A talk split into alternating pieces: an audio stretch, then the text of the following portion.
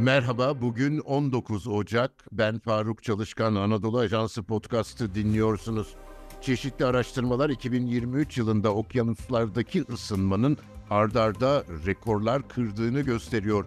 Küresel ısınma dediğimizde tabii ki sadece kara parçalarından bahsetmiyoruz. Ama suların ısınmasının çok daha karmaşık ve kalıcı etkileri olduğu görüşü hakim. Bu hafta konunun uzmanı Profesör Doktor Barış Salihoğlu'nu Yeşil Hat editörü Hale Aydoğmuş'la ağırlıyoruz. Katıldığınız için teşekkür ediyoruz hocam. Okyanusların ve tabii tüm su yüzeylerinin ısınması hakkında e, tespitlerinizi merak ediyoruz. Genel bir tablo sunmak gerekirse değerlendirmeniz ne olur? Okyanuslar e, atmosfere paralel olarak e, son kırk yılda ısındı e, tabii, yani sıcaklıkları arttı.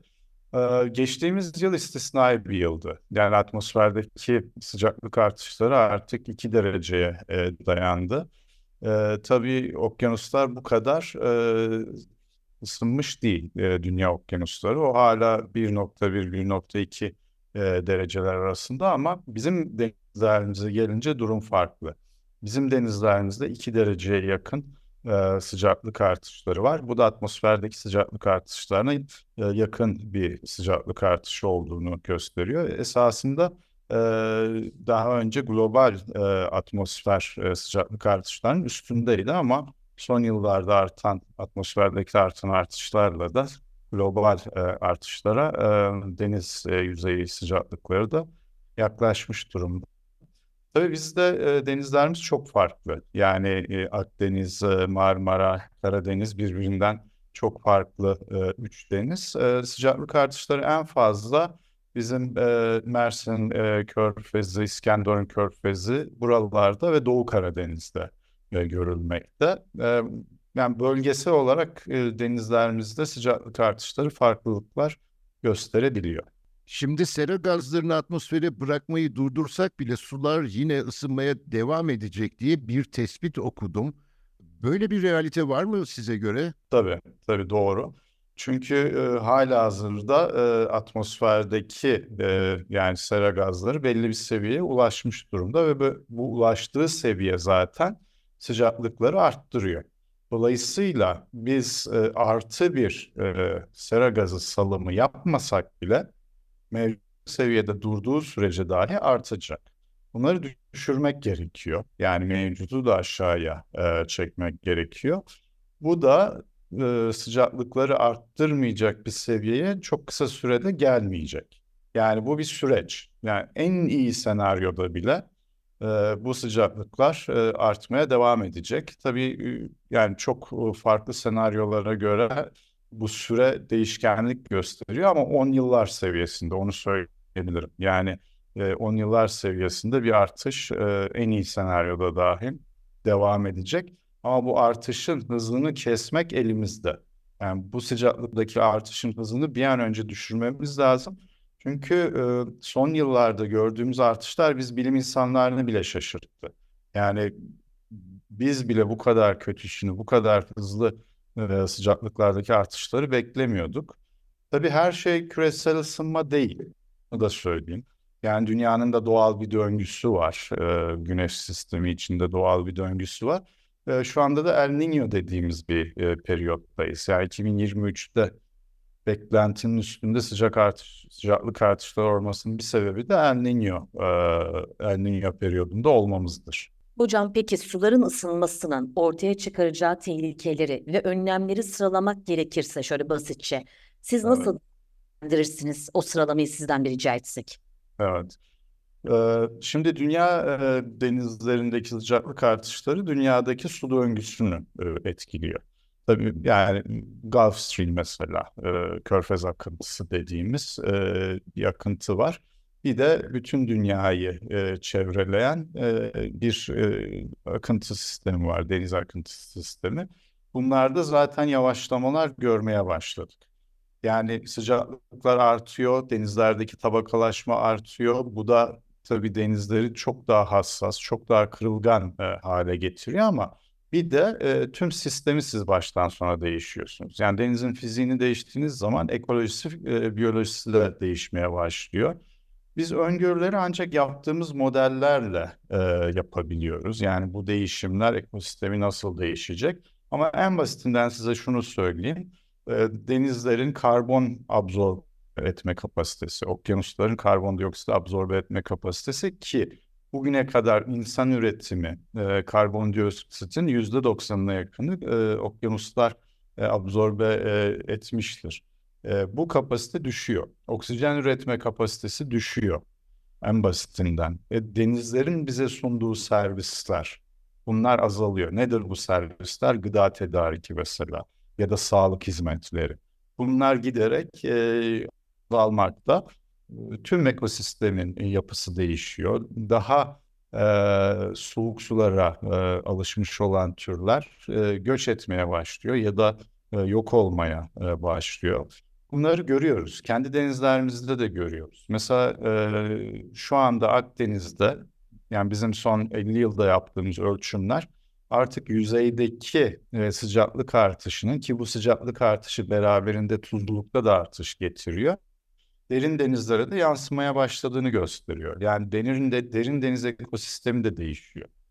Ee, Karadeniz'de, Karadeniz'in çok önemli bir özelliği vardır. Karadeniz'de bir soğuk su ara tabakası vardır. Bu oksijensiz alt tabakayla oksijenli üst tabakayı ayırır.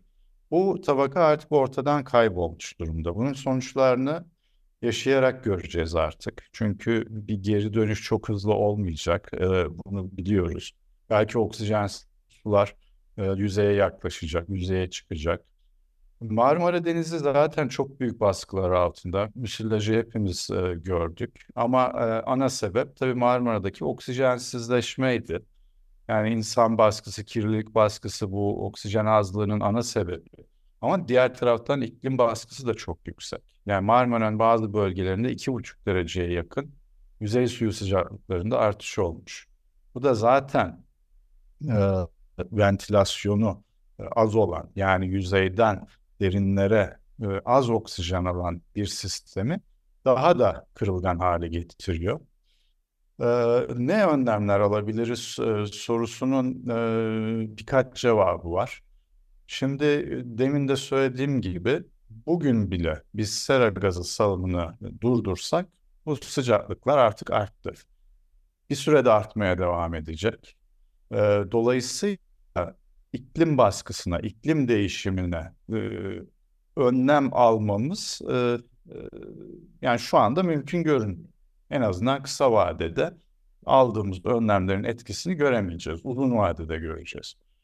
Zaten bu denizler, bu ekosistem bu kadar büyük baskılar altındayken, e, iklim konusunda bu kadar büyük baskılar altındayken iklime dayanıklı hale getirmenin tek yolu diğer baskıları azaltmak. Nedir diğer baskılar? Kirlilik baskısı. Denizlerimiz gerçekten çok büyük kirlilik baskısı altında. Belki bütün dünya denizleri bu baskılar altında ama bizim denizlerimiz daha da büyük bir kirlilik baskısı altında. Artık denizlere bu atıkları bırakmayı durdurmamız gerekiyor. Şehir deşarjlarının muhakkak ileri artımından geçmesi gerekiyor. Endüstriyel ve tarımsal uygulamaları da e, doğa dostu, ekosistem tabanlı yapmamız gerekiyor. Çünkü karada yaptığımız e, yani çevre dostu olmayan uygulamalar denizleri de had safhada etkilemekte. Sürdürülebilir balıkçılık diyoruz. Ben bunu bir aşama ileriye götürüyorum. Ekosistem temelli balıkçılık yaklaşımı. Çünkü e, siz ekosistemin belirli e, parçalarını etkilediğiniz zaman bu tüm ekosisteme yansıyor. Bunun bilincinde bir e, balıkçılık anlayışı olması lazım. Çünkü ekonomiye de zarar veriyor. Mevcut uygulamalar ekonomiye de zarar veriyor. Koruma alanlarının arttırılması. Zaten biz Türkiye olarak iki bin otuza kadar deniz alanlarının yüzde otuzunun koruma alanı ilan edilmesini prensip olarak e, anlaştık, e, imza attık. Bunu bir an önce e, yürürlüğe koymamız lazım. Yani deniz alanlarının yüzde otuzu iki bin otuza kadar koruma alanları ilan edilirse bu çok büyük, çok önemli bir adım olacak. Bunun dışında yapılaşma baskısı, taşımacılıkla gelen bazı baskılar var ama bunlar daha ikinci, üçüncü baskılar. e, kirlilik baskısı ve e, özellikle kontrolsüz avcılık baskısının çok yüksek e, olduğunu söyleyebilirim. Bunları azaltırsak denizlerimiz, deniz ekosistemleri e, çok daha e, iklimle uyumlu hale gelir diye düşünüyorum. Hocam iki bin yirmi üçteki rekordan bahsettiniz. Tabii siz çalışmalarınız şekillendikçe e, bir veri koymaktan yanasınız. Bunu bilerek e, sadece sormak istiyorum.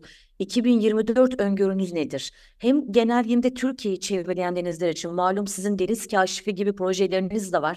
En azından bir çerçeve rica etsek. Evet, e, iki bin yirmi dörtte de yeni rekorların geleceğini tahmin ediyoruz. Hem yaptığımız çalışmalar hem de Ee, geçen yıldan e, şimdiye kadar olan gelişmeler bunu gösteriyor.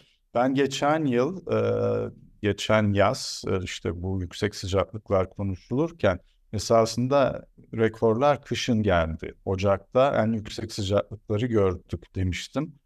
Bu ocağı da merakla bekliyordum. Bu ocak, içinde bulunduğumuz ocak şimdiye kadar e, geçen yılı da geçti. Yani hiç e, Ocak ayında görmediğim neredeyse yani işte Akdeniz'de en fazla ortalamada on dokuz derece görürken e, bugün yirmi dereceyi e, görüyoruz e, tüm Akdeniz'de. Diğer denizlere de bu yansımış durumda. Şu ana kadar diğer denizlere de bu yansımış durumda. Marmara hiç görmediğimiz sıcaklıkları şu anda e, yaşıyor. Keza e, Karadeniz'de öyle. Karadeniz'de de sıcaklıklar oldukça yüksek. Edremit, Saros oralarda bile on sekiz derecelerde. Şu an Akdeniz dediğim gibi yirmi derece.